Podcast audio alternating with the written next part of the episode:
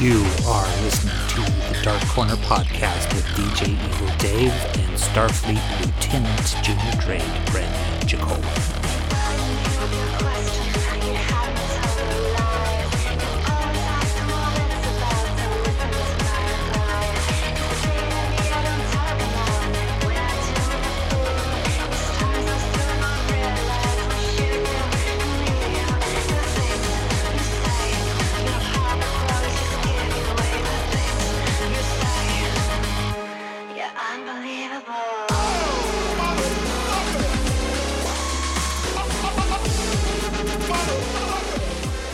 Hello, everybody, Hi. and happy continuing of the spooky times. Ooh. Yep. Hope you're enjoying the 31 song mix I made and started the month with. Have you ever noticed when I go woo, I have to do the hand things? Of course, too? you have to do the hand thing. That's part of it. Otherwise, how can people not tell you're being a ghost? Yes. Very, You've got to do. true. You've got to do like the puppeteer hands as well, or the the very high piano keys. Hands. Very high piano keys. Oh my goodness. or you, or you could paw at the air like Piano Cat did. Yes, there's that too. Yeah. Keyboard cat. Keyboard Cat, that's his name. Ooh. Meow. Doesn't quite work as well. No. But yes, I've got the Halloween playlist already up. Up. My computer's asking me for a password. A password. Okay, why didn't it take that one? Oh, because my cap lock is for some reason on. There we go. All right. Ta-da. Ta-da. So you probably heard typing right there. Yep. Yarp. Behind the scenes, pulling back the curtain on the dark corner. Yeah. So yeah, I've got the the Halloween playlist all up, and this is our second ep. So we're going to be talking about kind of a spooky related thing later on in the episode. in Yes. kind of weird roundabout way. Well, it does have to do with serial killing. Yes, and murder, and kind of has this tie to both the thing and alien and all kinds of stuff. So Dun dun dun. yeah, but it'll be fun. Well, I'll probably even title this it anyway. But yes, we're talking about Among Us hmm as the main topic, specifically the All Elite Wrestling crew and friends Yes. streaming Among Us on Twitch. So funny. So we're gonna talk about highlights from that and just kind of ins and outs of the game if you haven't played this very popular uh, kind of social online game that really blew up during the pandemic for obvious reasons. Yeah. yeah, yeah, it was, came out and well, I've got that's all main, main topic stuff, so we'll let that go for now. Yes.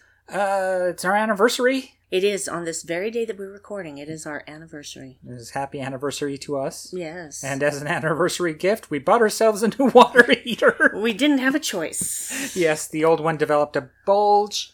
It's been with this house for 24 years, which even the guy coming in was like, yeah, that's not how that's supposed to work. You usually get like seven years. Yeah. Uh, this one lasted 24.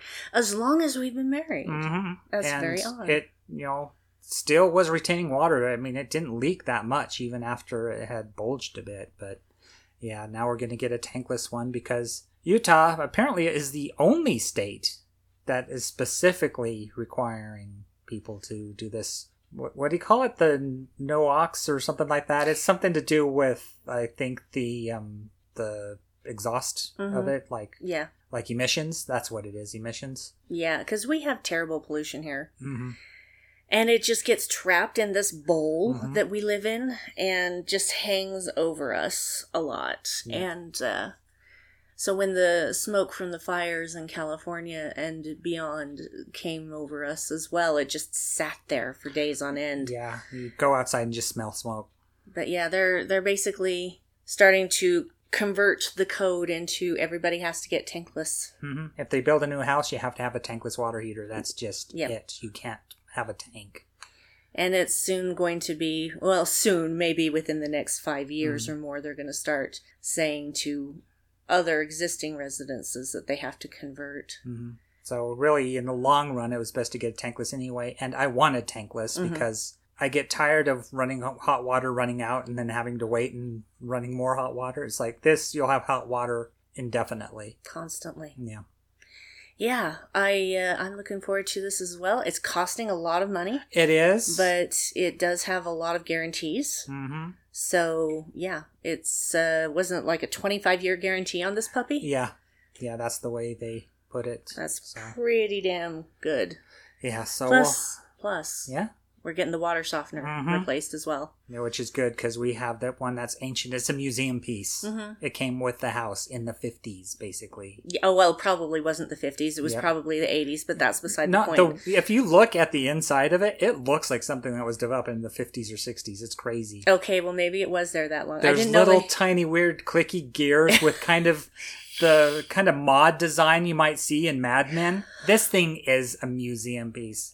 We could probably actually sell it That's and get so money weird. off it by a collector of like ancient things. Yeah, that's so crazy, so crazy. Yeah. I just had a thought. What's that? I worry about the cat being able to use his litter box while those guys are here for ten hours on the twenty second. We could move it upstairs, maybe. yeah, but we'll have to show him. I don't know. He might be so freaked out he won't be able to do much of anything. Yeah, I just worry about him. I could push it under that Heidi spot, Yeah, it's possible. so We'll s- maybe he can hide and use it. Okay, it's a thought. Anyway, we'll We'll, we'll think about it. we'll deal with that in eleven days. yeah, he's finally calmed down from having the inspector come and look at it. Yeah, he was a good guy. Yeah, he was a good guy. Um, looks like a good business to work with. They're highly rated and were very kind and walked us through everything. Their name is Superior, and that isn't a lie. No, so far. superior water and air. and air. Yeah. Now, if only we could afford Central Air, but that's Oh, a whole other story. That's another Yeah. five to seven thousand Yeah, there's dollars. so many other things we need to repair or fix, but this was the pressing one. So. Yes, yeah. I would much rather have hot water than Central Air hmm if I had to make a choice. Yeah, So 'Cause I do like my hot baths. Comes from my Finnish heritage. I would like to have a shower that doesn't run out of hot water Mhm. halfway through. Yeah, yeah. So Yeah. it's been a weird day for for being an anniversary. Though we did just have our anniversary lunch. Had some Applebee's. Yep, had Bourbon Street steak. Mm, Yeah. so delicious. It's been a long while, so that was a nice treat while we watched stuff. Yes, and my office assistant slash friend Chris sent us some Crumbl cookies. Yeah, I still have some sugar cookie left. That was really So- nice of her. Yeah, it was a nice gift for for our anniversary. So Yeah, the way I found out about it is she texted me and said, Did you get a delivery? And I said, What? Did I get a delivery? Not that I know of. She says, Check your front porch. Yeah. I'm like, Okay. So I go out there and there's a box four cookies sitting there. that's very nice of her. Yeah. She was upset that they didn't knock or anything because they were supposed to be served warm, hmm except for the sugar cookie, which is served cold. Yep, But anyway, and comes in a sleeve. comes in a sleeve hmm so it doesn't get sticky. It Well, it's doesn't also to crumbly. Well, yeah, it's they're called Crumbl for a reason. Yeah. Yeah, I believe they're a Utah-based company, aren't they? Crumbl. They are a Utah based company. They're starting to expand into other states. C R U M B L. Yeah, they're Yeah. delicious. Yeah, really good um, cookies. Some of the best I've ever had, Yeah. if not the best. Mm-hmm. Cookies. Co- googies. Cookies! Yep. Should we get into our huge stack of reviews? Okay, yes. Let's start with Fear Street 1994. Yeah, since it's October, we've been watching horror, and we've also made Saturday a movie night. Mm-hmm. So we've been swapping back and forth what to watch. And I've been hearing a lot about the Fear Street trilogy, so I thought we'd dive in and check out that and see what all the hubbub was about. So yeah, we started with the first one, which is 1994. It's got some neat twists and turns in it. It subverts expectations in the beginning. Yeah, there's little some reveals here and there, like you're going, oh, okay, Mm-hmm. interesting stuff there. But for the most part, I don't think I like it enough to continue the trilogy. Yeah, I don't really get where all the hype's coming from. Yeah, I get that it's you know based on the the novels, you know, the more adult than Goosebumps novels, but not Yeah. quite full on adult. Uh, it was fine, Yeah, I but it wasn't something I would watch over again. And I know they're going for like this nostalgia kick, and each of them set in a certain time period to reflect the horror of that era. So this one was 90s horror, and it just, even though there's some twists and turns, and even though they are working within kind of a meta horror field, it still came off as a little too derivative for me. Mm-hmm. it had a lot of cabin in the woods in it Yeah. with the multiple killers and Yeah. you know the reason behind it and yeah there's just there's a lot of scream in there too which is clearly one of the inspirations for why to do it Mm-hmm. Yeah i just wasn't quite drawn in enough to care enough to continue Yeah. to develop more of the mystery though i can see where they're going because of the all good men will be you know brought under the witch's spell Mm-hmm. and that the sheriff's name is good and Yeah. there's a politician whose name is good and they're related so Yeah. apparently they're working for the witch somehow i think you'll find out Yeah. Yeah. yeah But I just don't care enough to warrant sitting through another four hours of movies. no nah and with the other one being basically a friday the 13th kind of thing it's like mm, not really Mm. feeling it Yeah. I'll just watch Friday Yeah. the 13th. so it's okay and you know folks died that i didn't really want to so Yeah, well, that's the that's thing. the nature of horror sometimes Yeah. Yeah. It's, well, they were all alive for so long Mhm. that you really started to hope, oh, they're all going to get out of this by working together. Yeah. And no. And the nature of the death being really specifically cruel too hmm it's like "Eh, i don't know she wasn't that bad to have that death but i yeah. At least you feel something for the character, which is unlike a lot of horror where it becomes that you're rooting for the for the monster, not the not the survivors or Mm, the yeah. people trying to survive. Exactly. Yeah. So. But your next choice was better. It's interesting that you're selecting movies you're already familiar with somehow. Well, not always, because the next one I'm I haven't seen Really? really. Oh. That's why I want to watch it. okay. But um, yeah, well, the thing is, the next movie we're ta- going to talk about is Annihilation, and I saw that. right. Uh, I want to say three years ago, on a plane coming back from Florida. Right. Yeah, Right. I was like, was that Nashville or Florida? How many years ago was it? Three. Okay, it wasn't Nashville, it was Florida. And so, and it just really captivated my interest, but you can't really get everything from a small screen in the back of the seat in front of you on a plane. Right. And so I wanted to see it again without distractions of other people around me Mm-hmm. and experience it in a in a better way Right. and there was so much I'd forgotten or chose to forget about that movie. Yeah, it's disturbing. Uh, it's delightfully disturbing. Yeah. And beautiful to look at too. It is. It is visually stunning. because it's an interesting take on like an alien invasion film where the alien invader starts to change the environment like the actual dna of the area and to make it Mhm. more suitable for where it can live that's the impression it gave to me Yeah. it was like seeding the planet and then changing whatever Mm-hmm. like when they cr- run across the plants that have that kind of genome that humans have for how humans are supposed to develop where they have a head and arms and legs Mm-hmm. and so plants were growing that way so you'd have these plants these bushes grow in the shape of people It's so wrong. yeah So wrong.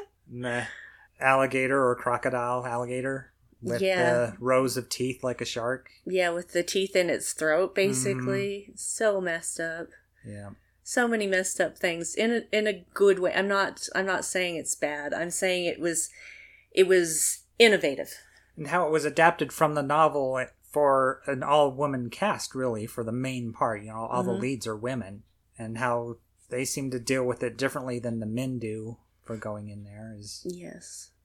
I have the book, but I haven't read Yep. it yet. But I think that the in the book, it's not all women. yep So, but uh, it has a lot of familiar faces in it. mm-hmm lot of familiar faces. and tessa thompson Tessa Thompson, Benedict Wong, Natalie Portman, Mhm. Oscar Isaac, jennifer jason lee Jennifer Jason Lee. Yeah, am I missing anybody? there's a few other people in there Yeah, and the the okay the visual effects the the, mm, the visual effects the visual effects the visual effects the visual effects the Yeah. visual effects Okay, so it's fucking crazy because there wasn't a time where I thought, "Oh, that's digital," but Right. you knew it had to be. You know, logically you knew it had to be, but I didn't look at anything and say, "Oh, that's digital." hmm Specifically, things like the alligator right and also the bear. yep our demon bear Oh my god, that bear! That Uh, bear!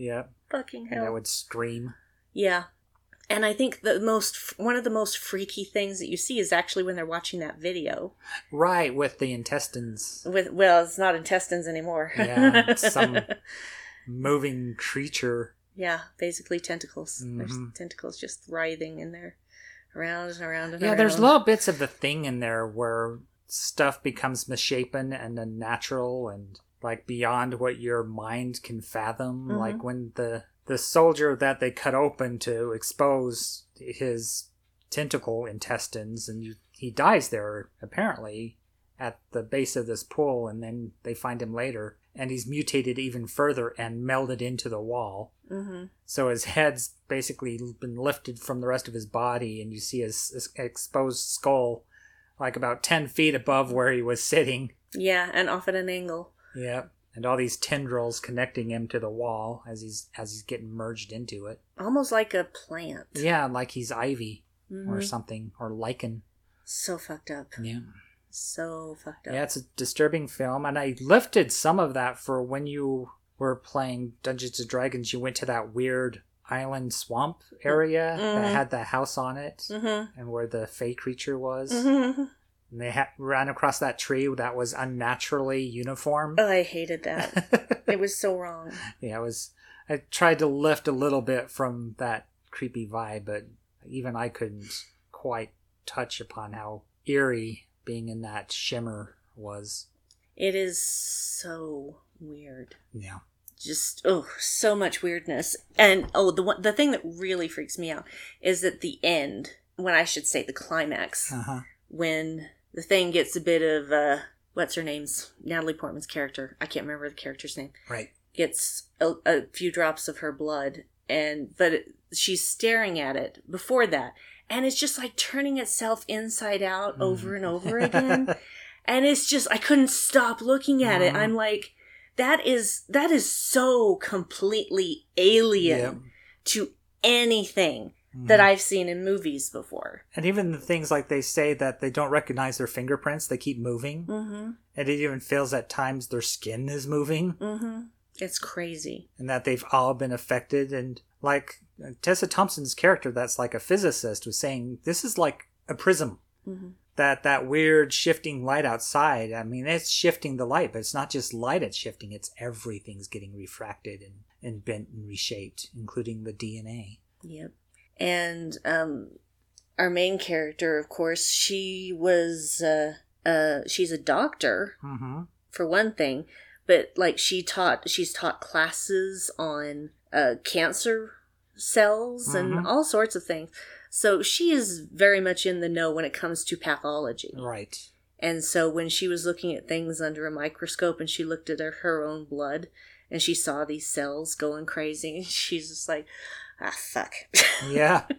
it's like, yep, we're all infested with this now. yeah, it's uh, that that's the craziest part is that just watching that conclusion again before everything goes up in flames. I do believe it was the same person who came out that went in, but she's been changed already. Right. So she's not really that her anymore. Yeah, because it gives the impression that she's the one telling the story. So is she believable? Is she, you know, a trustworthy narrator, or is she flawed in telling a lie? Is she been replaced or not? And I think you're possibly right that she did use the phosphorus grenade at the end to kill that alien creature, and she herself escaped. But you don't know for sure because who knows? Well, I was watching it really carefully just to make sure I knew where everybody was at the same time. Yeah.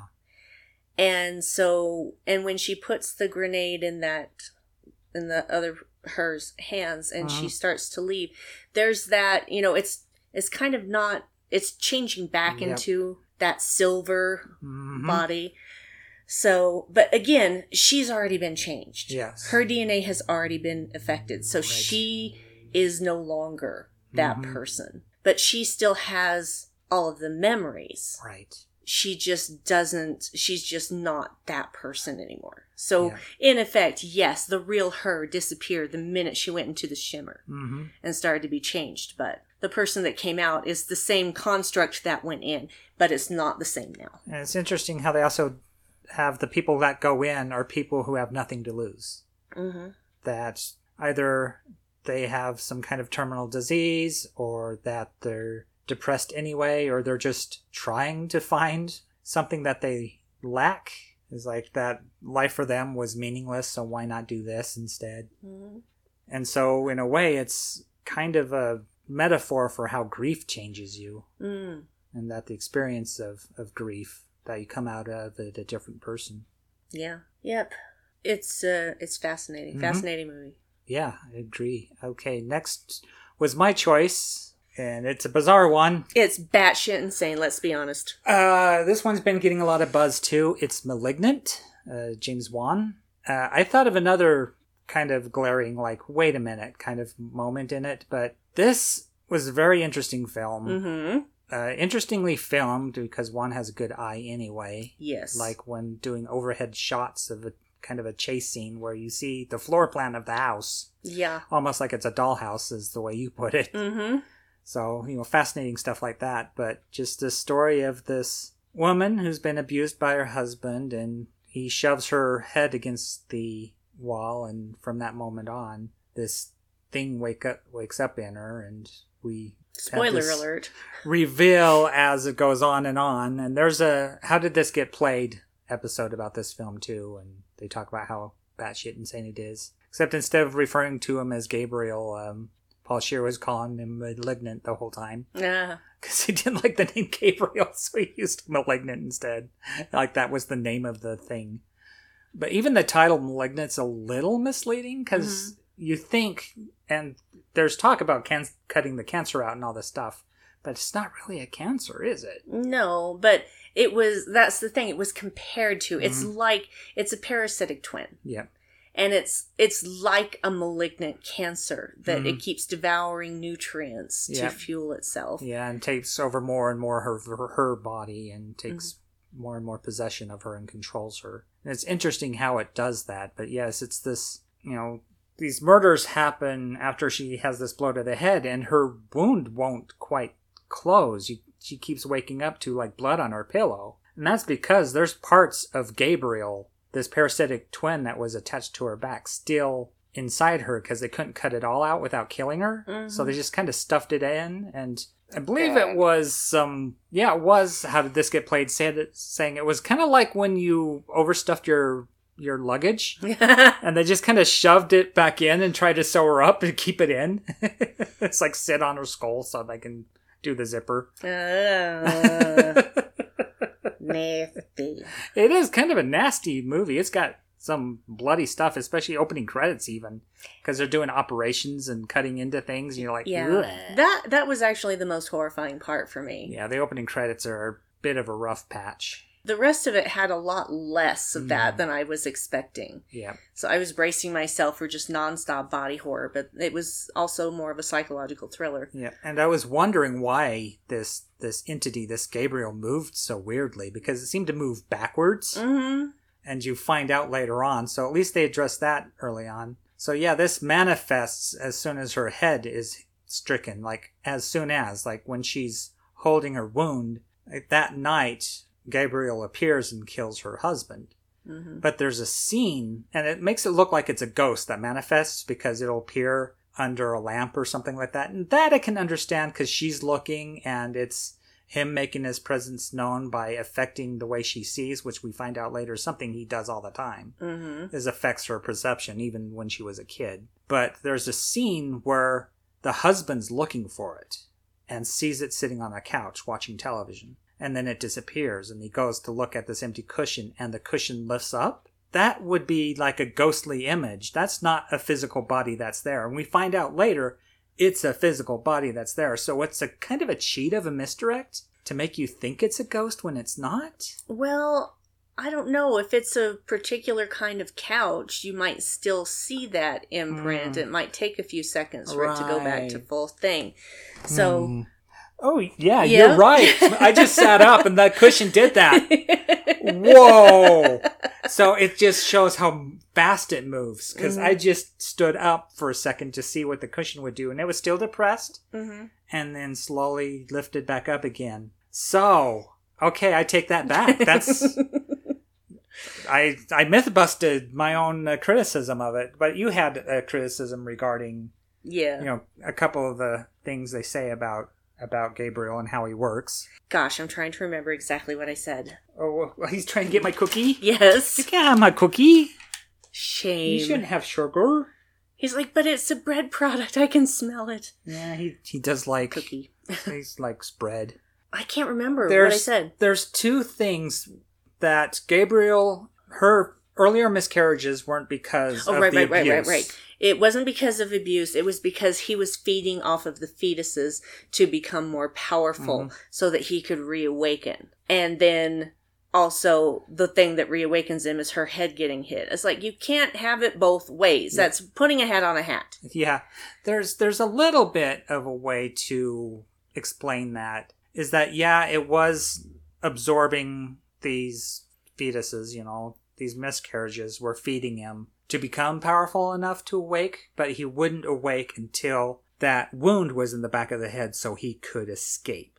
Mm. That that sealed him in is my thought. Yeah, I'm not going with that. I feel like if he were already powerful enough to take over again, Yep. he just would. I just think the opening of that wound was enough for him to reach back and open the back of the skull to release himself, Mm. which is how he does it, which is creepy as hell. Oh, it's so fucked up. And there's really bizarre moments like when she's stuck in this really weird women's holding cell that is like something out of the 70s. Oh no, tho- that's what uh, big city holding cells look yeah, like. Yeah, just big holding cell. And of course, she's, you know, this princess that looks like she doesn't belong there, so they all start picking on her. And this is when things are getting revealed about who Gabriel is and what her con- what his connection to May is, or Mhm. whatever her name is. Um, May, Matt, Maddie, Maggie, Maddie, Maddie, Maddie, Madison, Madison, Madison. right. Her real name's Emily. Emily May, yeah. That Gabriel's connections to Emily is that they're one and the same person in some regard.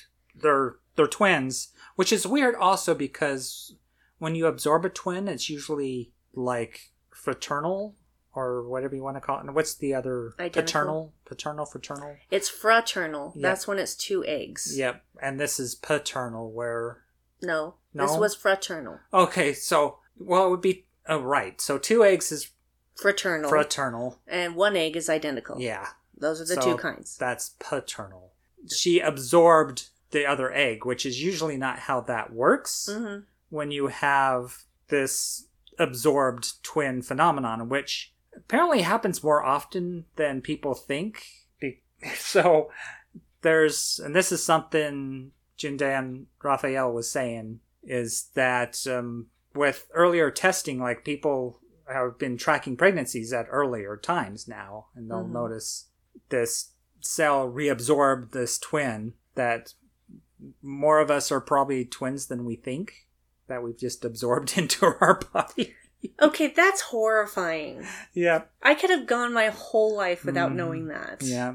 My whole life. So yeah, it's it's crazy. And the fight scene in that prison cell where Gabriel emerges from the back of her skull and then basically breaks her arms so he can use them in the reverse way. I don't think it's breaking so much as like dislocating. dislocating. She's healed after he goes, you know, back to sleep or goes dormant or whatever you want to call it. Well, the first time we really get that hint is when she, he, she, he, she, when Gabriel kills that old guy in the bed that was one of the doctors Right. that uh, took care of her when she was little. hmm Because I'm like, that that body's backwards. What is happening here? It was so disturbing. Yeah, it was a weird backwards way of stabbing somebody in the face multiple times, which is pretty Yeah. gruesome in its own right.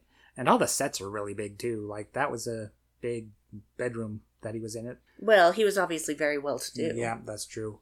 And good scare moments, like a lot of use of darkness and light, hmm like the uh, biological mother doing that underground Seattle thing, which is its own thing. That would be interesting to do a whole movie about. Really, is that Seattle being built on another city? That is crazy. I think Chicago's done that way too, and I think maybe Boston is as well. There's, and we have some of that here in Ogden as well. There's a lot of tunnels that bootleggers would be using. well, well, So, we had a- gangsters start Ogden, basically. Yeah, there's a lot of uh, Ogden underground stuff. Well, the the thing about this movie, yes, it was weird. It's unlike anything I've ever seen before, but I figured most of it out Mm-hmm. Yeah. very early on. yeah, we were following along pretty well and we were guessing pretty well, but when it became, oh, it's this malignant twin, it's like, oh, so it's not her cancer that just kept growing, Mhm. which was my first concern. And that's Yeah. why she felt this biological connection to it is like it was her own cells that had gone malignant and become self aware. Yeah. yeah. But that was because it was the misdirect of the title malignant and Mm-hmm. also talking about getting the cancer out when that's not really what's going on That really wasn't what was so happening. another misdirect, but I don't mind because you know just to keep you off-footed. yeah. But yeah, we want we caught up on to it pretty quickly. He's like, oh, it's her well, twin. when he takes that woman who is Mhm. doing the tours and he says to her, I've been waiting for this longer than you can imagine. Right. And I think, okay, what does this woman we don't know anything about hmm have anything to do? Oh. And also when Maddie reveals that she's adopted, and there's a big music sting, and you're like, it's kind of a big sting for saying you're adopted because that's not that big of a deal. So this is foreshadowing for what Well, happens later. It's a big deal for her sister, yeah, it's true. who had no idea. yeah, that's you know, she's always longed for this blood relation because she's had this thing removed from her. And so it's something she longs for because she, you know, was a twin and that was taken away from her. And so she has this longing that was removed from her. Which- which in is- her the whole time. Yeah, it's it's dumb. You don't have to have a biological No. connection to someone to have a deep relationship. Well, that's her story arc. She realizes that and that she has a deeper connection to her sister, her non biological sister, than she ever had to Gabriel because Gabriel's just a creep and what she called the devil. Mm-hmm. Because he'd call her on this electric phone because for some reason he can control electricity, which is its own. Talk about hat on a hat. You know, Yeah. how many pieces of magic do you get that not only does he operate her body, but he can control electronic devices too? Well, he was shocked a lot. Yeah, and absorbed the electricity and then Yeah. use to, it to speak and and control lights and that sort of thing. Yeah, because in the very opening stuff, when you have the creepy, nobody would build a hospital their hospital, hmm and you know they somebody is they're, they're trying to stop Gabriel, and one of the doctors that we see murdered later is saying, "Well, did you shock him?" And said it had no effect at all.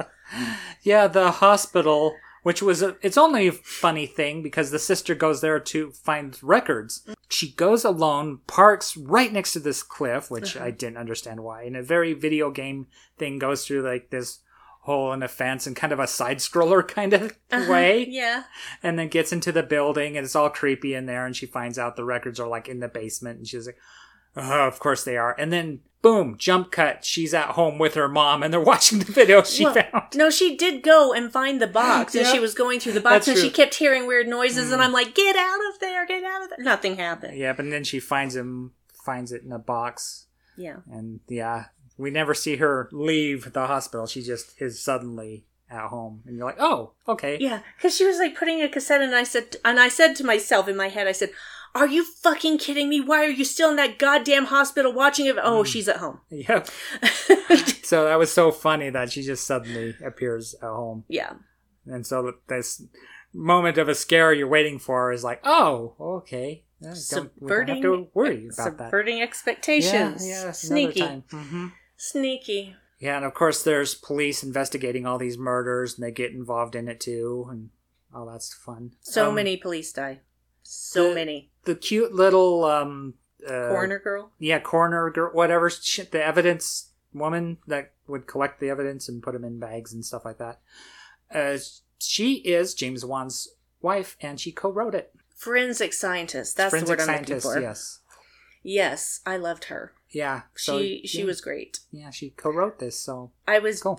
going to be very upset if a hair on her head was harmed. yeah she was adorable She didn't even have that many scenes, but I'm like, I No. love you. yeah and she had a thing for the one of the lead investigators you know the detective He was pretty cute. There's no K Kiona? K I can't remember. yeah. Kekoa? Something like that. They just called him Ki, I think, or K. K. K. K. Yeah. It was like a Pacific Islander name or something, I Yeah. think. Very similar from that. Kekoa? Something like that. I think it was something like that, Yeah. yeah. Yeah.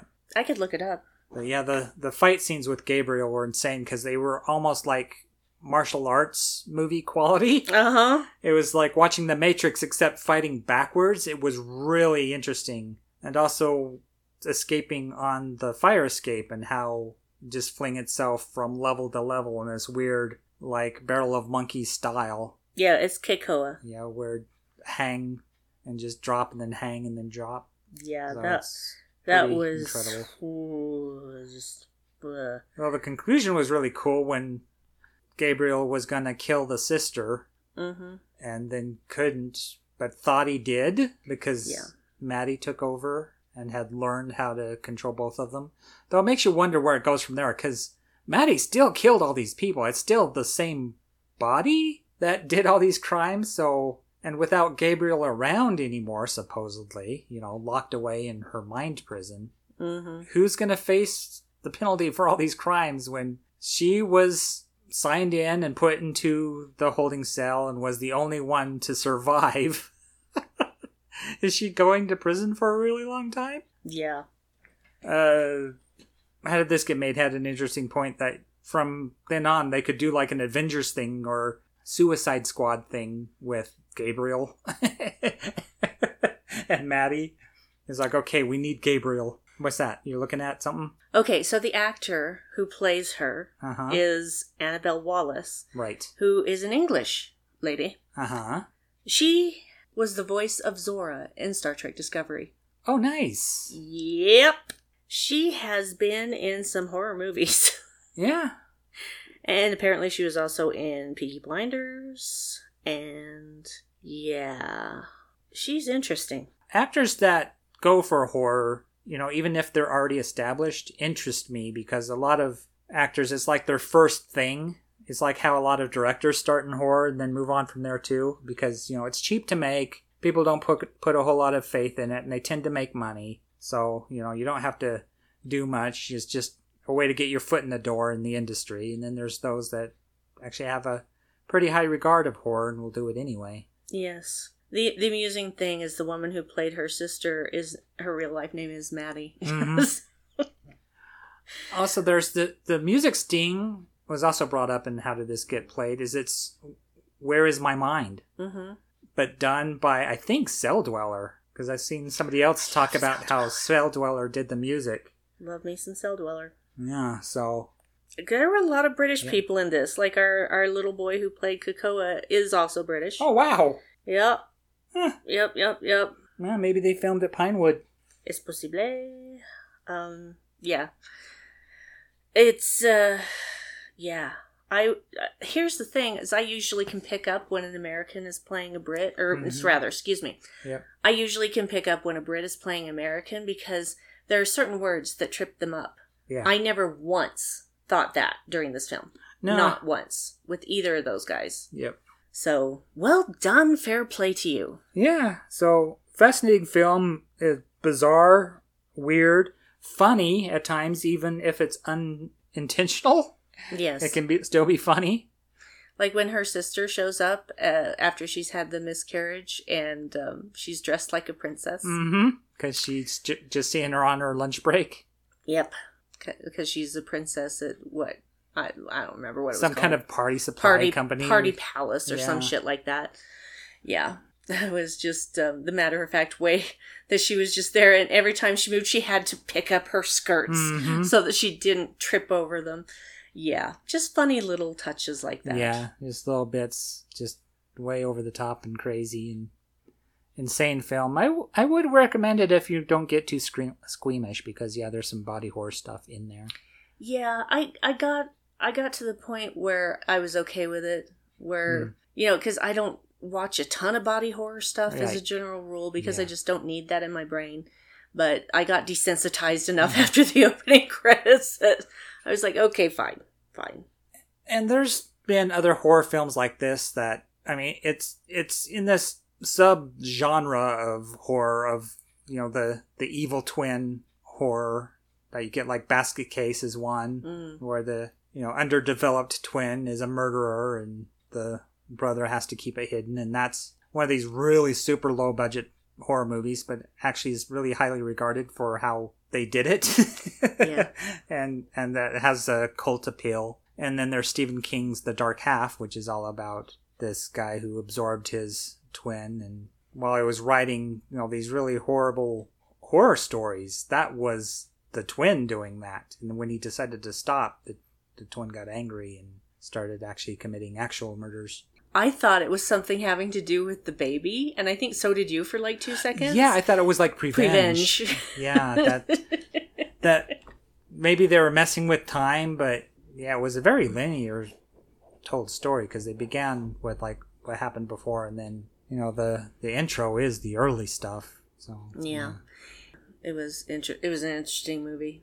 Yep, I agree. Uh, the final thing we just watched today. We have a couple of things. Oh, do we? Yeah, because there well, there are two other things to talk about after that. Okay, but we're still in movies and Yes. similar stuff. Movies. We just today, while we had our anniversary lunch, watched The Muppets Haunted Mansion.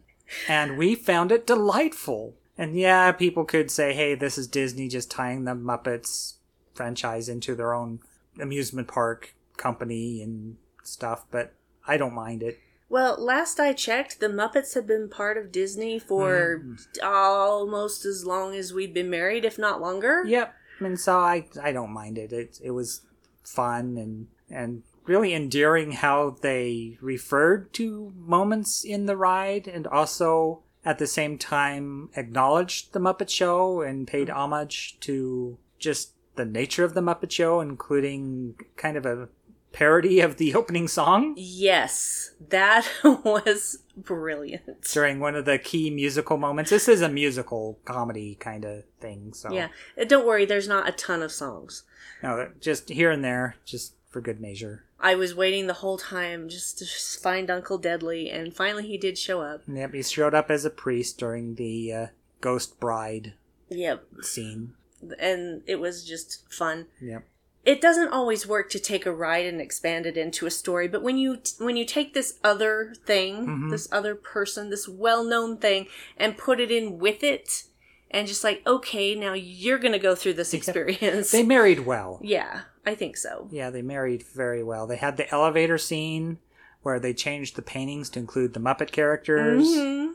You know, they had the dinner party scene where they had the big banquet table and playing the organ and stuff. And Of there are people dancing. We have the whole Ghost Bride, the dancing, which is taken from the Muppet Show, where they did the Mhm. really cheesy jokes that you also get in the Benny Hill show. Yep. It was the same kind of gag both of them were doing. Yep. Is the really short set up punchline stuff between dancing couples. Yep. Of course, you had a take on Fozzie. You had the Statler and Waldorf, and one of the ride carts from yes. the ride. One of the carts from the ride. The Doom Buggy, as it were. Yep. Will Arnett doing his deep voice. hmm Yep. Yeah. It was super fun. I Uh, enjoyed it. With Pepe and Gonzo being the main leads, and having those two, their friendship was nice because they play well against one another. So one that just wants to party, and the other one that's not afraid of anything. hmm Yeah, Gonzo has pretty much always been fearless. Yeah. So yeah, I I enjoyed it. I thought it was cute, and I Mhm. loved all of the references for us adults. Yep. Who have grown up with both things. Well, even the name of the magician that lived at the mansion of being the great MacGuffin, Mm-hmm. you know, being this Hitchcock reference to, you know, the thing that drives the plot that nobody really cares that much about. It's not the important thing. With his amazing red herring. Mm-hmm. Pee Wee, Yep. red herring. MacGuffin and the red herring. TV. had a French accent for some reason. yes, but hey, But whatever. hey, hmm So that's the diet. I don't know how much you have to say about the haunted mansion thing. It's short. Yeah, I think it's like forty-five minutes ish. Yeah, so you can get it done in a, a single watch easily. I did also find it very funny that uh, Piggy made Kermit dress as her and she dressed as him for Mhm. and then wrote scripts for them where, Yeah, that's Piggy. yeah, Directed by Kirk Thatcher, right, who has some Star Trek cred. but he had Muppet cred too. hmm Has Muppet cred too, Yeah, he's the punk on the bus in uh, Voyage Home. and has a cameo in the first uh, Tom Holland Spider-Man film. Right. Because there's that guy on the street corner that goes, "Do a backflip," and right next to him is an old Kirk Thatcher holding a ghetto blaster on his shoulder, Nice. looking up at him. Yeah. So yeah, he has long time Muppet cred. Yep, and he directed it. He co-wrote the story, um, co-wrote the script. So he had his fingers in all the pies there. Mhm. All right, some other things to talk about. Okay, it's our anniversary. We talked about that. So I got the director's cut of Death Stranding. Yes, you It did. Did the upgrade thing. And I thought, how different can it really be? Oh, it is different. It's more, I guess, is the best way to put it. It's more. Right. Like all of the beats uh, are still there for when you're starting out, but as it progresses, you start to notice the things that were not present in the original. Uh huh. Like there's this one area in the first area you start in, which is Capital Knot City and the way station, etc.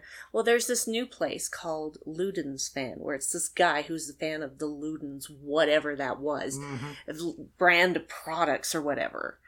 That was a whole new area uh, to connect to the whole chiral network. Right. Still hate going to the wind farm. That's a pain in the ass. I had forgotten, or maybe I'm confused and it never was this way, but Bola guns can now take down BTs. That's really cool. There's a new tri motorcycle that has, they call it the transporter. You can load so much shit onto that bike. I Mhm. can't even tell you how much you can carry. Like I was carrying at well over, you know, between the stuff on my back and the stuff on the bike, I was uh, carrying over probably close to 400 kilograms of shit. Wow. It was crazy, absolutely crazy, and it's it's made things a lot easier. One of the biggest uh, things that's changed, first of all, the the energy drinks are not branded anymore; they're now Bridges Right. brand. You know how sometimes Sam has weird waking hallucinations, hmm like with BB and stuff. Like he taps the, the little thing and it, so it becomes Dead Man's head Yeah. in there. Yeah. Um, they've gone beyond that. Wow. They've gone beyond that. There was a time where uh, he woke up and and I, I was gonna just skip it and I'm like, wait, this is different. The coloring is different. And there's like weird lighting in the room and there's this figure in his shower. Mhm. And I've already had the shower scene with Fragile, so I know it ain't her. Mhm. And it's just like, what is this? I don't like this. And I don't like the music that is happening right now. And so he's moving closer to it, and like the electricity is buzzing and stuff like that. Mhm. And then it starts shifting back and forth, you know, like Jacob's ladder like. Oh wow. Did not did not like that, did not like that. And then it stops and it looks like a BT that's just floating in the shower. And then it busts out of the shower and attacks and it's a BT. And then he wakes up. And then Mhm. there's another time where I think, okay, I need to leave. You know, it's time to go. And it won't let me open the door because the door's already open and there's this big black void there. Oh wow. And of course he has to go get up and look at it. Mhm. And so he goes out and he, he, well, not fully out. He, he goes to the door and he looks around and it's like he's at the bottom of the ocean. And then he gets attacked by a big old beluga whale. Oh, my god. And then he wakes up from that. It's like, there's so much, there's so much more weird shit. So much more weird shit. So weird. And the, the graphics are even better. Mhm. I didn't know that they could possibly make uh, Norman Reedus look more like Norman Reedus, but they did. Does he still break the fourth wall a bunch of times? Oh, all the time. All the time. He's always winking at me. Yep. And like if you're if you're coming around on the other side of him, like facing the door, he'll just go like this and like, come on, let's go. One of my favorite is when uh, I think it's Mr. Heartman turns and looks at you and gives you a like. Oh yeah, he totally breaks the fourth wall. Yeah. All the time, so many times. Mhm. That whole sequence with Heartman is just yeah. Yeah, he's, like talking to you, the player, not to Sam. It's oh weird. yeah, yeah, it's crazy, crazy, crazy fourth wall stuff in this game. But uh, I feel like I'm enjoying it even more this time because now I know how to play the game. Yeah. and I don't have to go through all of the struggles of, oh fuck, I don't know what to do here. So It also sounds like the new controller makes it easier to carry stuff. yeah, because the thing is, is when when you've got a big load of of stuff on your back, you're gonna have to hold those straps, hmm which means you have to hold down the two trigger buttons, the L2 and the R2, and that can get really old. Yeah. And because of the way the controller is built on the PlayStation 5, it just is a lot easier and I don't come away with my hands being sore for days Right. afterwards. So, because I could only play it for like a two or three hours at a time before I was just like, I'm hurting too much. Mhm. And then there was yesterday where I played it for like six, seven hours and it was Nice. fine. Yeah, I guess you can go back to it after this. Yeah, I might, Yeah. or I might play something else. Yeah. But uh, but I'm really enjoying this upgrade, and there are other little things that are new and better that they're adding, and I'm sure that I will find out more. Oh, there's a firing range now where you can practice with new weapons. All right. That was really fun with the hematic grenades. It's like I learned very early on don't hit him with a hematic grenade and then go running over there. Wait until the blood dissipates so that you're not covered. By the end of that round, I was literally just covered in blood from That's head funny. to toe. My own blood. your own blood covered with your own blood. Covered with my own blood. So, yeah, I uh, a two thumbs up for the uh, director's cut. I think that it's absolutely worth it. Yeah, it's it seemed like it was an anticipated game and then didn't sell as much as I guess people expected it to. But yeah, Death Stranding is some game, especially playing during the pandemic. hmm It seemed prescient because of everybody being separated from each other and everybody depending on delivery service. hmm It was a remarkable game for that. It's just a remarkable game in general. Yeah, just, just- the story. Or even trying to rebuild America and trying to pull together these opposing coasts, you know? hmm It's like nuts. Well, the the amount of information that's in this game that's not even given to you in the actual, you know, like with characters talking to you, Mhm. but like the interviews that you can access, Yeah. the emails that you get, all of those different things, they create, they just add more to the world. Right. It's a very well formed world. Yeah. It is very detailed. Mm-hmm.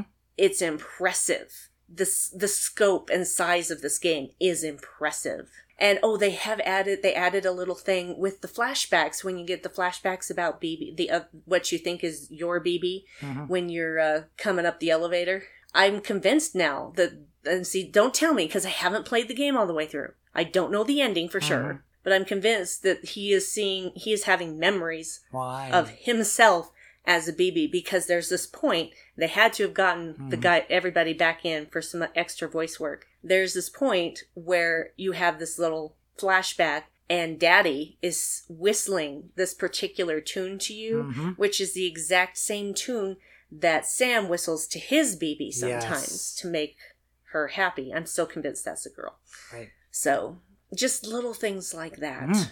that are just mwah, well done. Interesting. Uh, what else on the list? Uh, that is it. that is it. Okay, because yeah, we already talked about our anniversary, so that's yeah. taken care of. Mhm. All right, so dark track time. Dark Track time.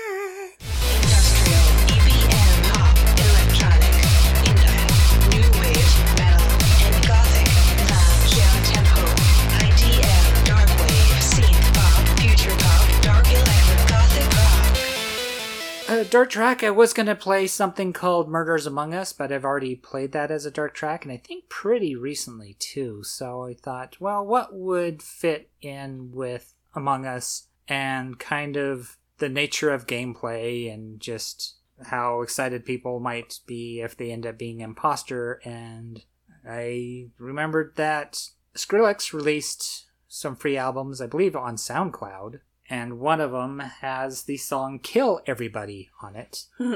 I'm sure you all know Skrillex. I believe he used to be a metal guitarist and then got into electronic music, was one of the first to really be a breakthrough artist with dubstep, which was big in 2012 very specifically like 2012 was the year of dubstep and it kind of it's still somewhat around but I- I that still like dubstep. I still like it too and I like bands like Go Fight that and Skinny Puppy has even done this is include a little dubstep in with what they're doing anyway Mm-hmm. so you'll get some EBM and some future pop and other artists like Electro Scuzz is what Go Fight refer to themselves as to add little elements of, of dubstep. I think even Delerium did that with the Music Box. Mm. I think they had a few tracks that had a little dubstep mixed in with kind of the world music and the trip hop, so really neat fusion sound. But I like it. I like the wub wub, and of course, dubstep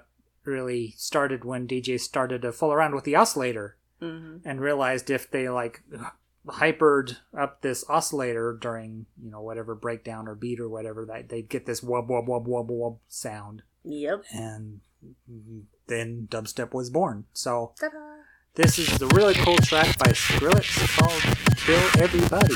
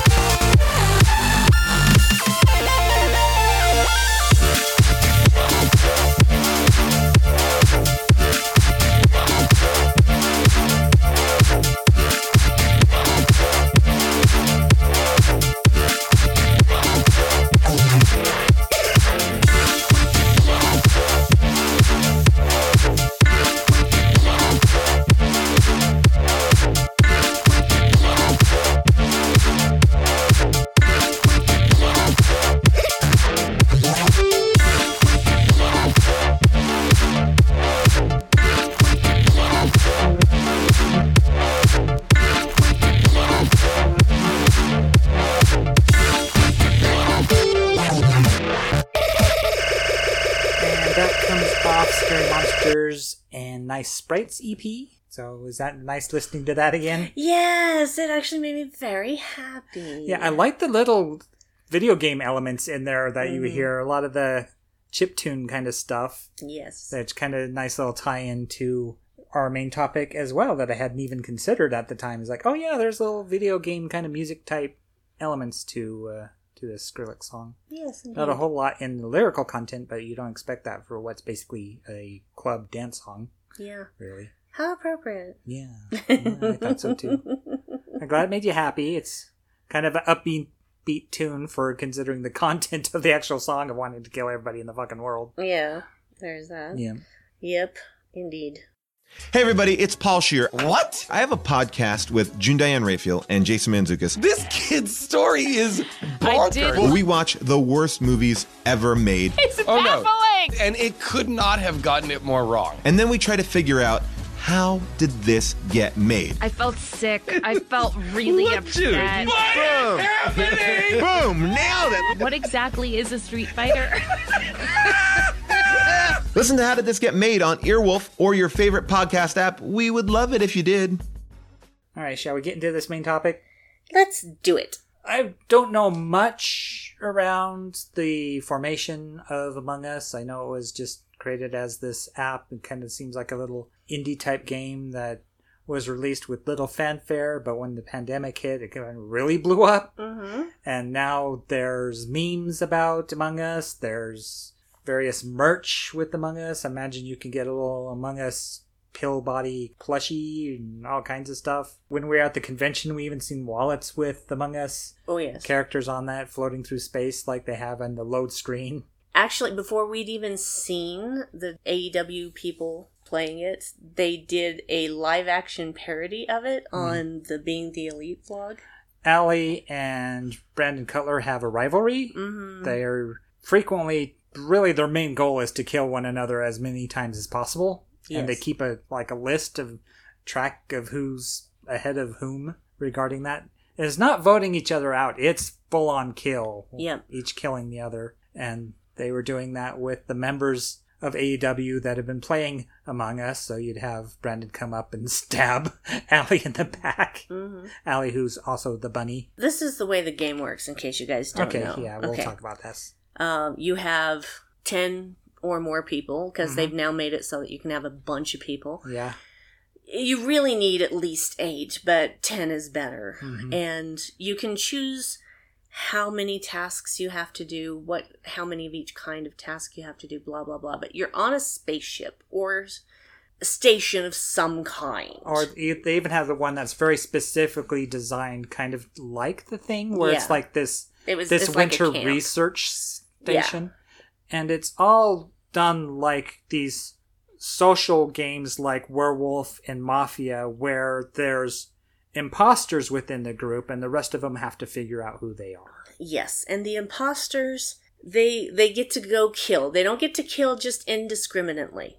They have a cooldown time. Right, which also can be adjusted. Yes. And so generally once you've killed someone or even when you just start out the game, you have to wait for your cooldown time to be over. You can also sabotage certain things. So basically the goal of the imposter is to kill as many people as possible without being suspected and voted off. Everybody else's goal is to hurry and get their tasks done before they get killed hmm once someone is killed, it brings everyone together to discuss who they think murdered this latest person or persons, as mm-hmm. the case can Yeah, be. Yeah, because there might be multiple kills, especially if there's multiple multiple killers. You can't vote more than one person off at a time. You can abstain. You can skip. You can skip voting.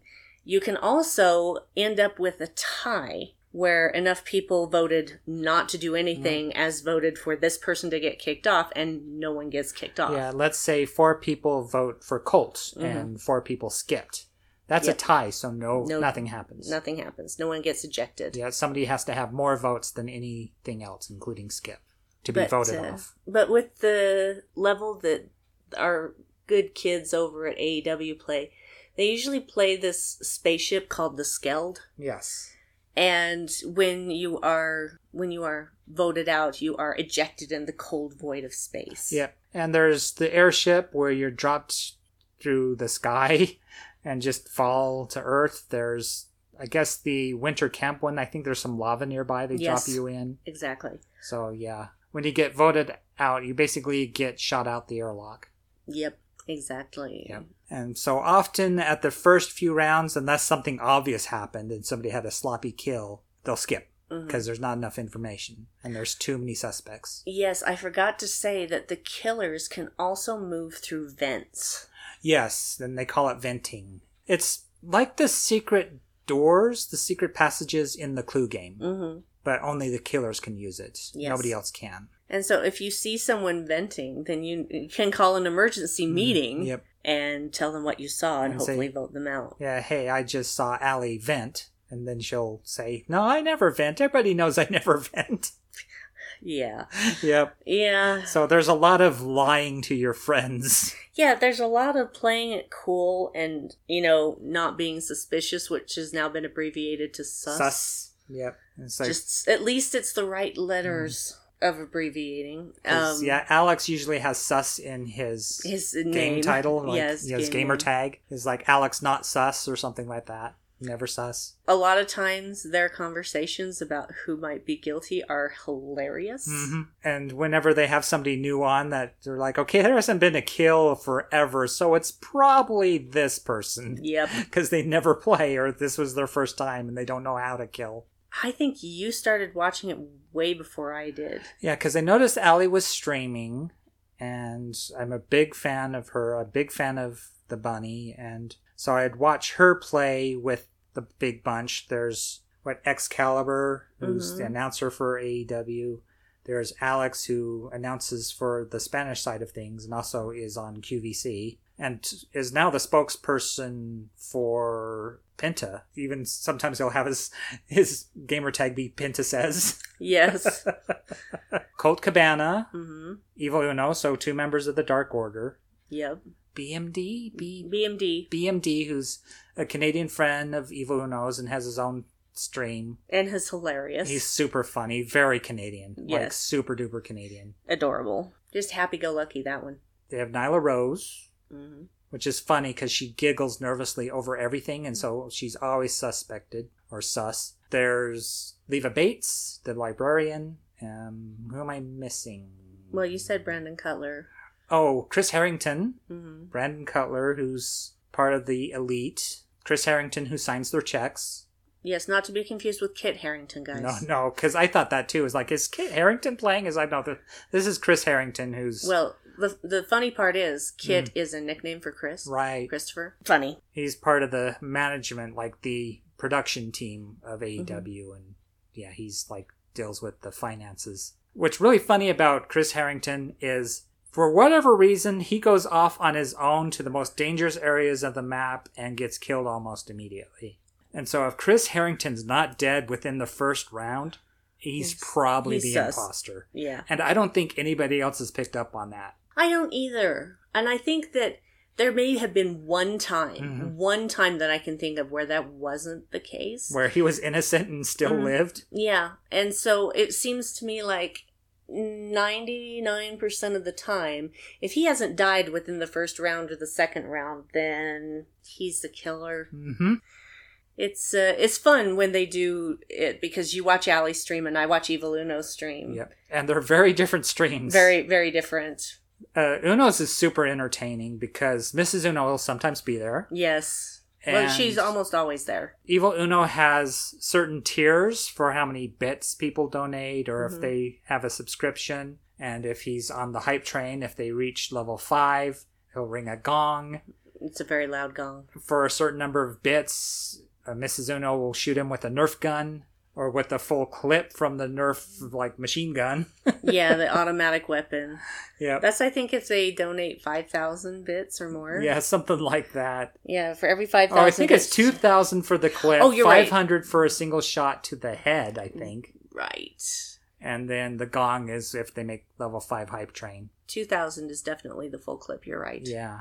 It's funny because he'll just be wincing while he's getting shot in the head with a bunch of darts. Yeah. Or they'll catch him in the ear or the nipple and he'll go, ow! Yep. What is funny is that all of these little icons, all these little avatars, are all in the same kind of spacesuit, hmm but different colors. You can choose the colors. And then you can also choose to wear pants and hats So, and have a little thing trailing you if you want. yeah, you've got these kind of armless bodies that are your like avatar for your character when playing the game, and they're all, I guess they're called. I've heard them called pill bodies, where they're shaped like a pill or a bug, Yeah. or you know, they're they're kind of like bean shaped. Yeah. They look like they're little environmental suits, and you can do different colors. And they've updated the colors, and there's like pink and blue and white and brown and whatever. And then yeah, you can choose hats, uniforms, pets, Mm. which is weird. You'll just have this thing following you around, which is kind of odd. Like one of them's a UFO. You're walking around with this UFO floating behind you.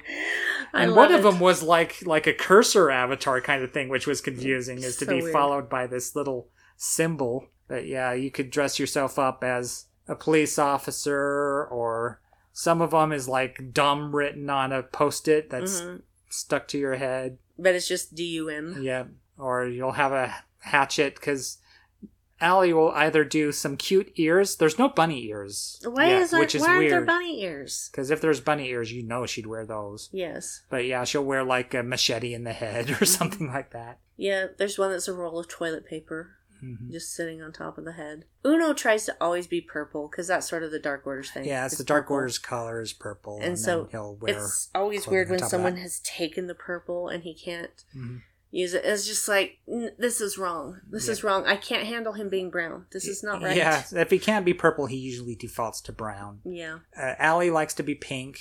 Sometimes Chris Harrington will steal her pink, and so she'll have to Just to pick be a like dick. blue. She'll pick like kind of like baby colors, baby pink, baby blue kind of colors. Yeah. Well, and that's the thing. There are different hues Hmm. of the colors. So there might be two people in there that are, or even three people that are green, but this one's light green, this one's medium green, this one's dark green. Yeah, it's like the blues. There's like a mid blue, there's a dark blue, and there's a light blue. And yeah, Excalibur's usually blue, wearing a top hat. And Which is funny because he's always sounds so tired when he's playing. He probably is because he records so many episodes of AEW. Because some of them might have a day off where they're not wrestling that day, but X is there almost all the time. Besides being able to kill, the killers can sabotage as well. Yeah, I said that. Oh, did you? Yeah, When? Oh, it must have been much earlier. Okay. So, like, they can mess with the oxygen, Mhm. like the life support system, or they can mess with the engines and create a meltdown. Or electrical. Or, or they can turn off the lights, and that also turns off access to your your tasks. So you don't know which your next task is, or how many you've completed until you fix comms. So you Well, that's comms, not Oh, electrical. that's right. Electrical's the lights, which people go into electrical to fix the lights by flicking them back on. So yeah, there's what four things you can sabotage: hmm comms, which will shut off The- access to your tasks. You have arrows pointing to where you need to go. Yeah, and they're red and turn- flashing as this alarm goes off. Usually, It'll turn that thing. off. Yeah, it'll turn those off so you can't see where Yeah. you need to go. Yeah, if it's oxygen or the reactor, there will be an alarm going off that tells you they have a time limit to get there. If it's comms or electrical, there's no alarm because you just realize that there's an issue and Yeah. you have to fix it. It's not. It's not a, a thing that Life will kill you yeah. if it's not fixed. Whereas, if you don't fix the oxygen, game over. If you don't fix the reactor, game over. Yeah. Everybody dies. And so you can win the game if you're one of the crewmates by either voting off both the imposters before you're all killed or completing all your tasks. With the killers, it's killing everybody, so only one or two imposters or how many imposters you play with survive. You can have one imposter voted off and one still survive and still win as the imposters. Because as a ghost, you can continue doing the tasks, and as a ghost imposter, you can continue to sabotage and close doors and stuff like that.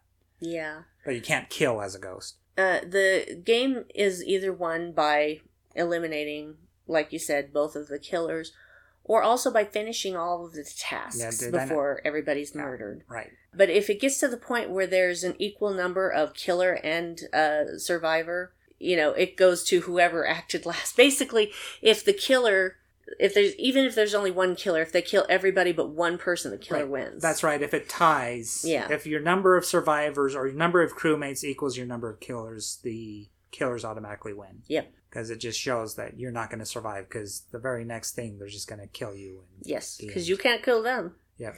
And if you're the single crewmate and you know you're not the imposter, if you could vote or hit the emergency button, you could vote them off, or it'd be a tie anyway because it'd be Yeah. one on one. So Yep. I could see why they'd end the game there. So yeah, you win as the killer if your killers number the number of crewmates remaining. Uh, should we talk about tasks? Tasks. tasks. There's of course the tasks in electrical where well, fixing the lights isn't a task, but there's long tasks, there's short tasks, there's like medium tasks. Long tasks are usually complicated or have some kind of time limit to it. Like there's one in the biomed or med bay where you search for an anomaly, you take like samples and put them in this thing, and you have to wait a minute and go back and retrieve the sample to find the anomaly and that is your task it's like a minute long but you can do it put it in there go do other things come back and pick it up but Yeah. it still takes a minute to do Yeah, but and that's the same thing with the scanning in medbay as well. Is you have to get on the scanner and wait while it so slowly spits Mm. out the information. uh, You can easily get killed on the scanning pad. the downloads and uploads are that way too Yep. where you have to download files and it takes a while and it goes through the whole eddie izzard comedy bit of the time it's like okay you have 24 hours 12 minutes 6 minutes 3 seconds 1 second you're done so those take some time. Also, the pew pew playing asteroids basically. Yeah, you basically play atro- asteroids. You have to f- destroy 20. 20. yeah.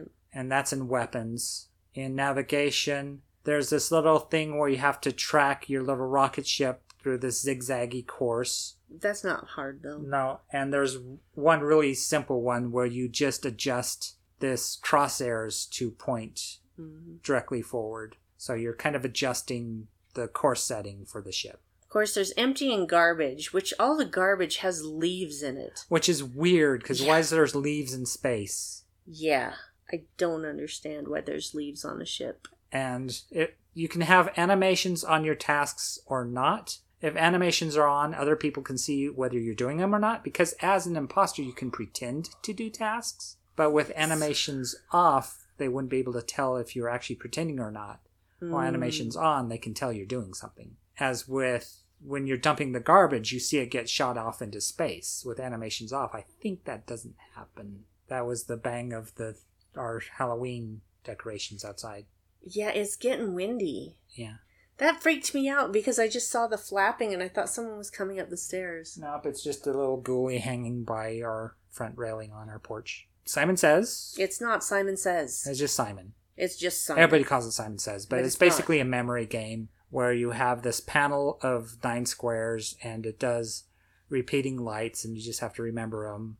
One, then one, two, then one, two, three, then one, two, three, four, then one, two, three, five. Speaking of one, two, three, fives, there's one where you just have to hit the numbers in succession and all the numbers are scrambled, but you basically have to go one, two, three, four, five, six, seven, eight, nine, ten. Mm. There's shields that looks like a soccer ball, and you just have to click the ones that aren't lit properly. There's what they call the bleep bloop, which is basically, I guess, just a fuse that you move over, and so it connects properly, so electrics works. There's wires, which drives you crazy because of OCD. Yeah, I've I've gotten better about it. Yeah, There's red, blue, yellow, and what's the other color? Purple. And you have to connect one end to the other. in color. in the color. So red to red, blue to blue, and they're scrambled. So sometimes the pattern is really crisscrossed and mismatched, and so anybody with the OCD goes kind of a little crazy at that of seeing all these wires crisscross in this random pattern. There's the card swipe, which can be really fast Mm. or really you're there for an hour. Yeah, you have to swipe your card at a specific speed. Too slow and it doesn't read, too fast and it doesn't read. So sometimes you can be there forever trying to card swipe, especially if they've updated the game and changed the time it takes to swipe your card. And there's some levels where you have to do that for certain doors. Mm. You have to get out your card and swipe it to open the door, which seems like it would be very annoying very quickly, as Yeah. frustrating as card swipe can be. There's the filling up the gas can and then taking the full gas can and emptying it into this thing in one of the engines. Yep. There's aligning the engine so they're pointing in the right direction. Yep. And I think that's it for tasks. I think we named them all. Yep. I can't think of any we missed.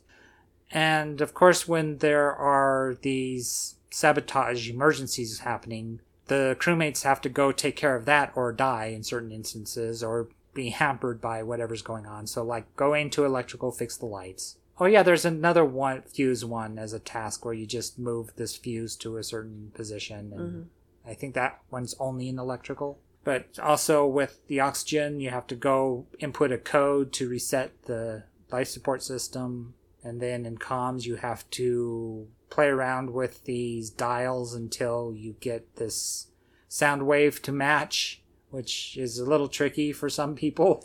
Well, the, they're expecting the game to tell them that it's fixed, but what you really need to look for is the arrows reappearing. And that's when you know you're done. Yeah, it doesn't say successful. hmm It's just suddenly your tasks pop back up.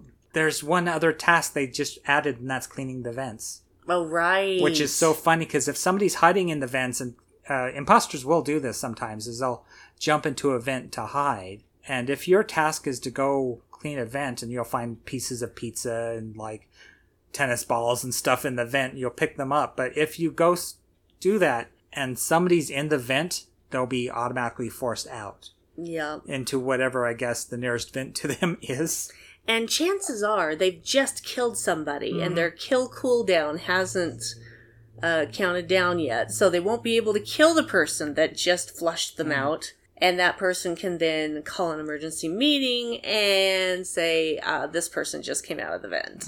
and then there's also security where there's cameras Yes. and so people can watch the cams which there's about four cameras set up so you can watch people and sometimes you might see either a murder happen or somebody pop out of a vent mm-hmm. and that sort of thing. And also there's i don't know how useful it is but in the same place where you do card swipe there's this place where you can see where there are people. They don't have their names there, I don't No, think. it just shows just you the shows- location of warm bodies. So if you see somebody disappear from one place and appear in another, the chances are that They just vented. they yeah. just vented and if you can figure out who came from that room later, you'll be able to figure out who the imposter is. Yes. When you're the imposter, when you kill, it's very quick. You basically just cut somebody in half. But Mm-hmm. when you're being killed, there is a specific animation that will play. And it's not the same every single time. No,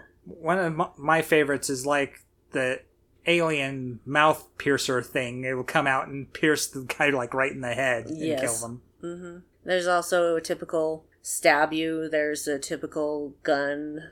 Yeah, they're- it's like a revolver gets pulled out and Mm-hmm. you get shot. Yep.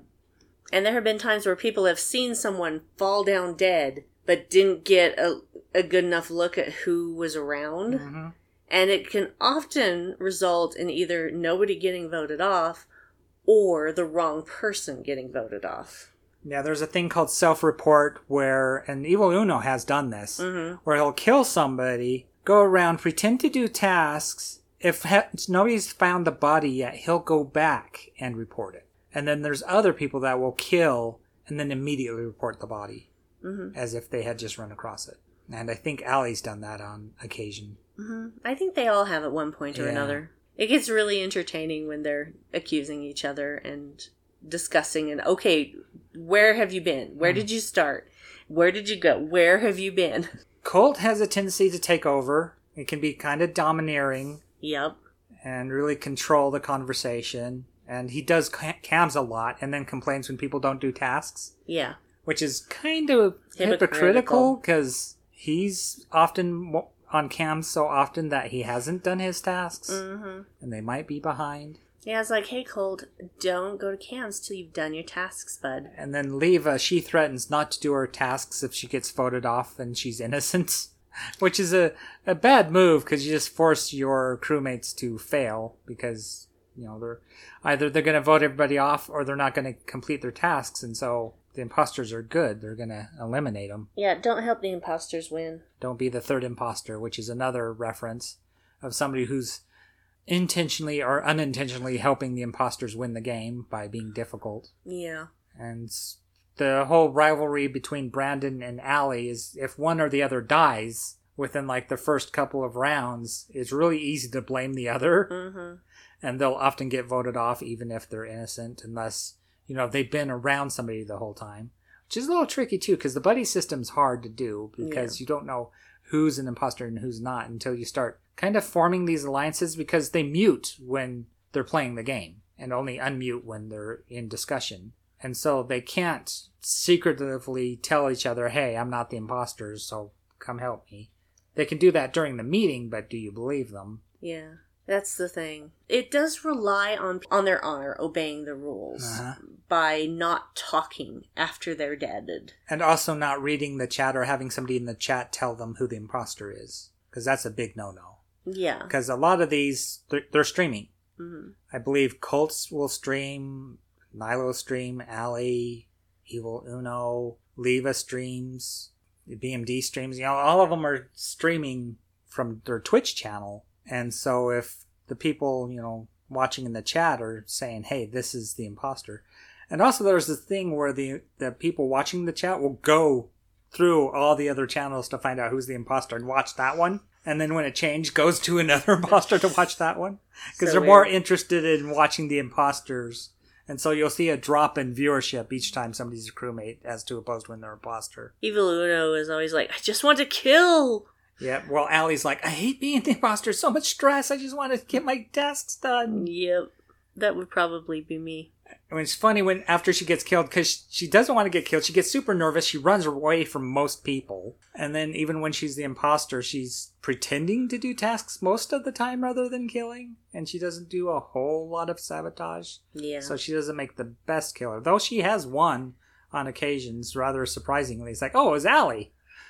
Wow, Allie was the imposter the whole time. Who knew? But Yep. yeah, when she becomes a ghost, it's like relief. It's like, oh, because when you're a ghost, you can go through walls, get your tasks done even faster, yes. and then you don't have to worry about being killed. You just want to get your tasks done. But tasks can be interrupted by reports, Oh, yes. and then you have to go back and finish your task later. That's so annoying. Funny things.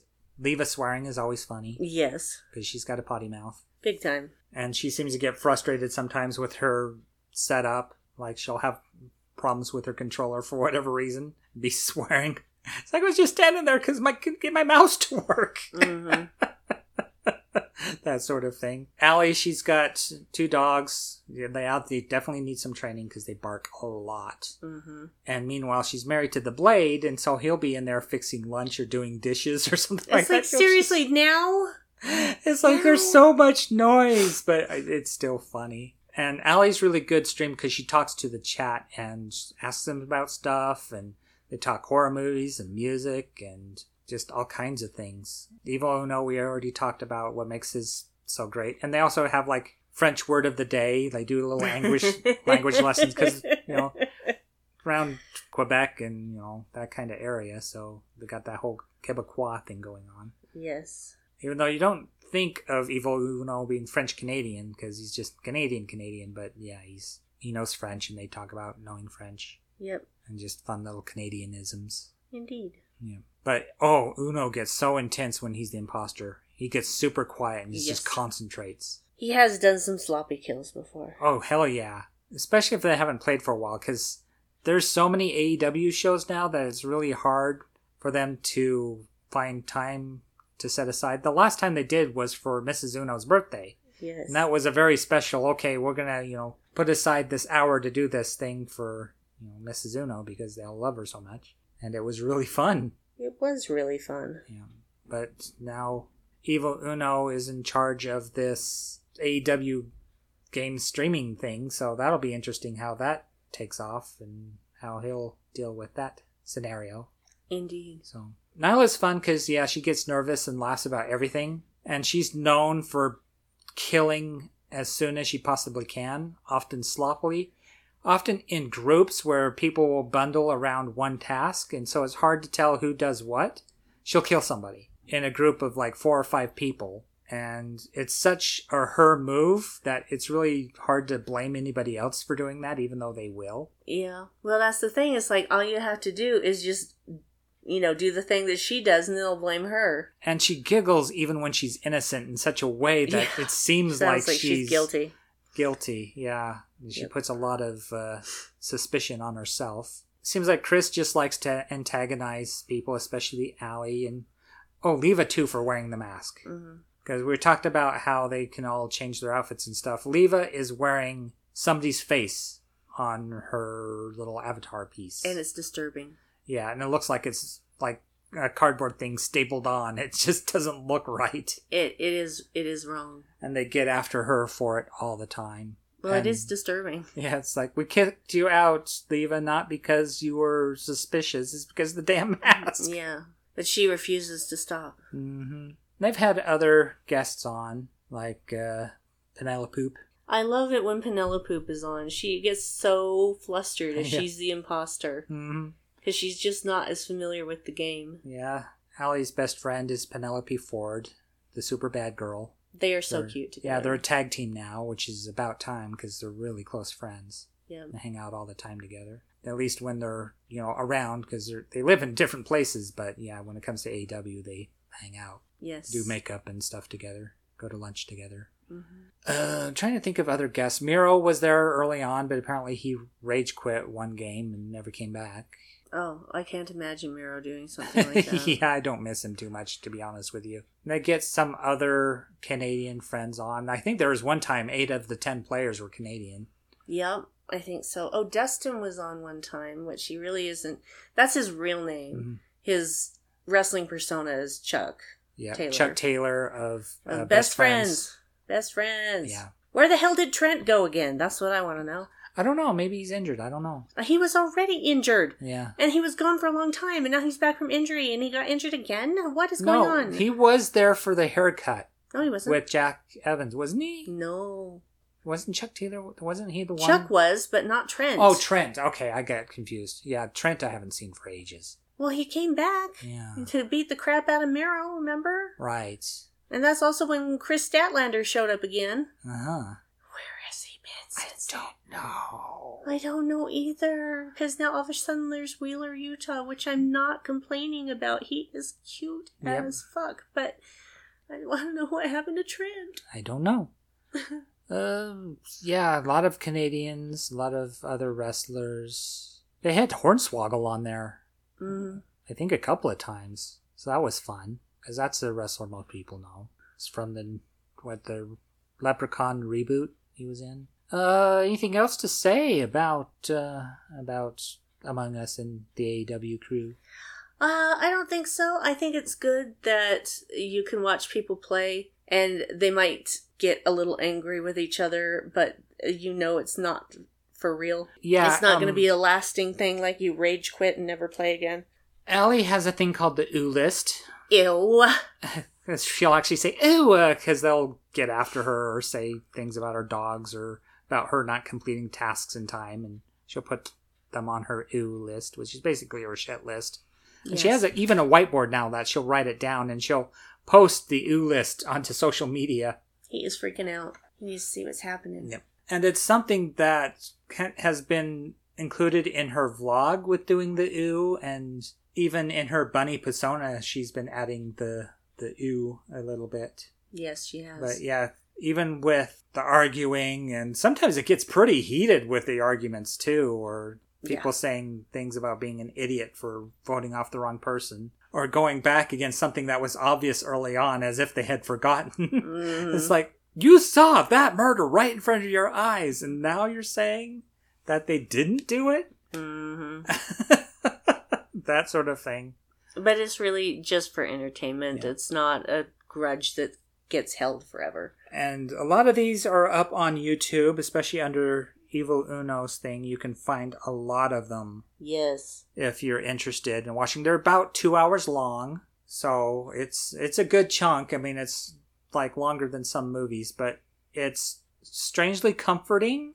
Yes. I miss it when it's not there. It makes me want to go and watch some classics. And we were doing that for a while. Yeah. When we were just kind of in a funk and not really interested in watching anything narrative or anything else. It's like, let's just watch some Evil Uno do, you know, play video games with his friends. because Mhm. it's like the draw some people have to just watching YouTube or Twitch rather than, you know, other scripted content or even reality shows, which in their own way are scripted because they're edited in such a fashion to tell a story. The producers behind the scenes are guiding everything. yeah, they're goes on. manipulating things, pulling strings to get certain things to happen. So, uh, I think that's enough about Among Us that we want to talk about. I mean, they've occasionally played other maps because Nyla really likes the airship, and so every once in a while they'll go to that and complain because they don't know where the heck they're going and everything's too far apart because it's meant for more people to play than Yeah. 10. Yes, the scale seems to just be the right size. Yeah, they all know where they're going. They all know what they're doing. They know what the tasks are, where to go, how to fix an emergency when they take place. But when they do a new map, it's like when there's an emergency, nobody knows where they're going and nobody knows how to get there. Yeah. And so they all die and then they get upset and they go back to the skeld again. Mm-hmm. yeah, uh, that was Among Us. It's our second episode of the Halloween season. So you could tell how it would kind of tie into the whole spooky season kind of vibe of having imposters on a spaceship killing you and trying to figure out who they are. Very suspenseful in that regard, too. And doing spooky hands without Spooky going hands. spooky. Yep. So, uh, shout outs? Shoutouts. Hey! Our shout out this time is to the Orgs. Yes. uh, Reverend Organ, Peter Organ, and Anne Marie Organ. Yes, that is his real name. They're of the broadcast, and they also do a Buck Rogers podcast right now. So, so they do Star Trek podcast, Buck Rogers podcast. They did the Battlestar Galactica podcast. Old and new. Uh, yes, I've I'm so behind on everything. they even did eighty and hated it. Oh, it was so, so bad. bad. It's Mhm. so bad. Yeah, that they had the children. They had weird powers, and it was just weird. Well, yeah. Plus, it's like you killed off Apollo. Fuck you. Yep. This is grown up Boxey. Not working for me. Uh, anything you want to say about the orgs?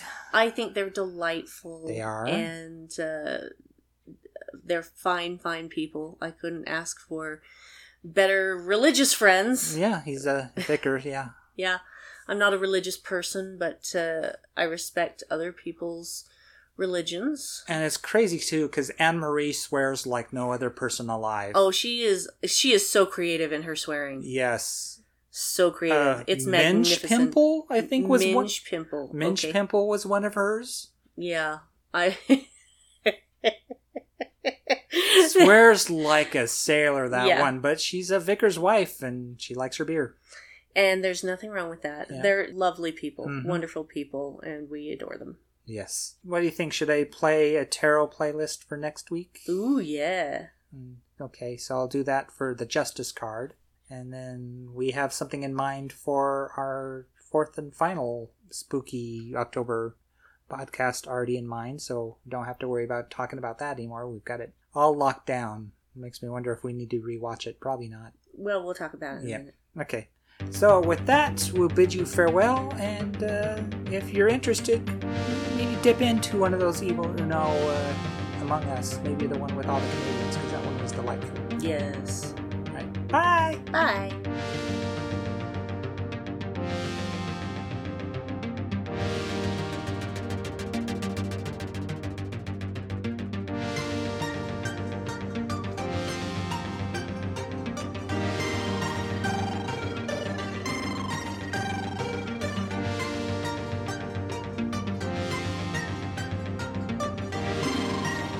You have been listening to the Dark Corner podcast with DJ Evil Dave and Starfleet Lieutenant Junior Grade, Brandi Jacola. Find me on Twitter at Dark Corner Cast, one word. Brandi is Brandywine12. Brandi is spelled with an I.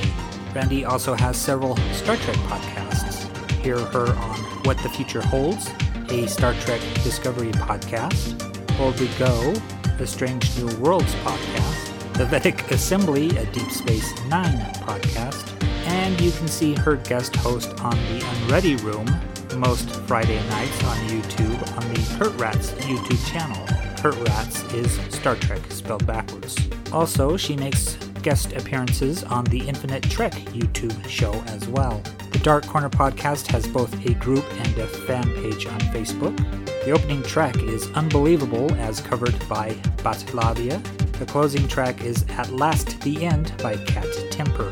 The dark tracks are offered for free or are submitted by the artist or artist's representatives. All other music is used for demonstrative purposes and no infringement of copyright is intended.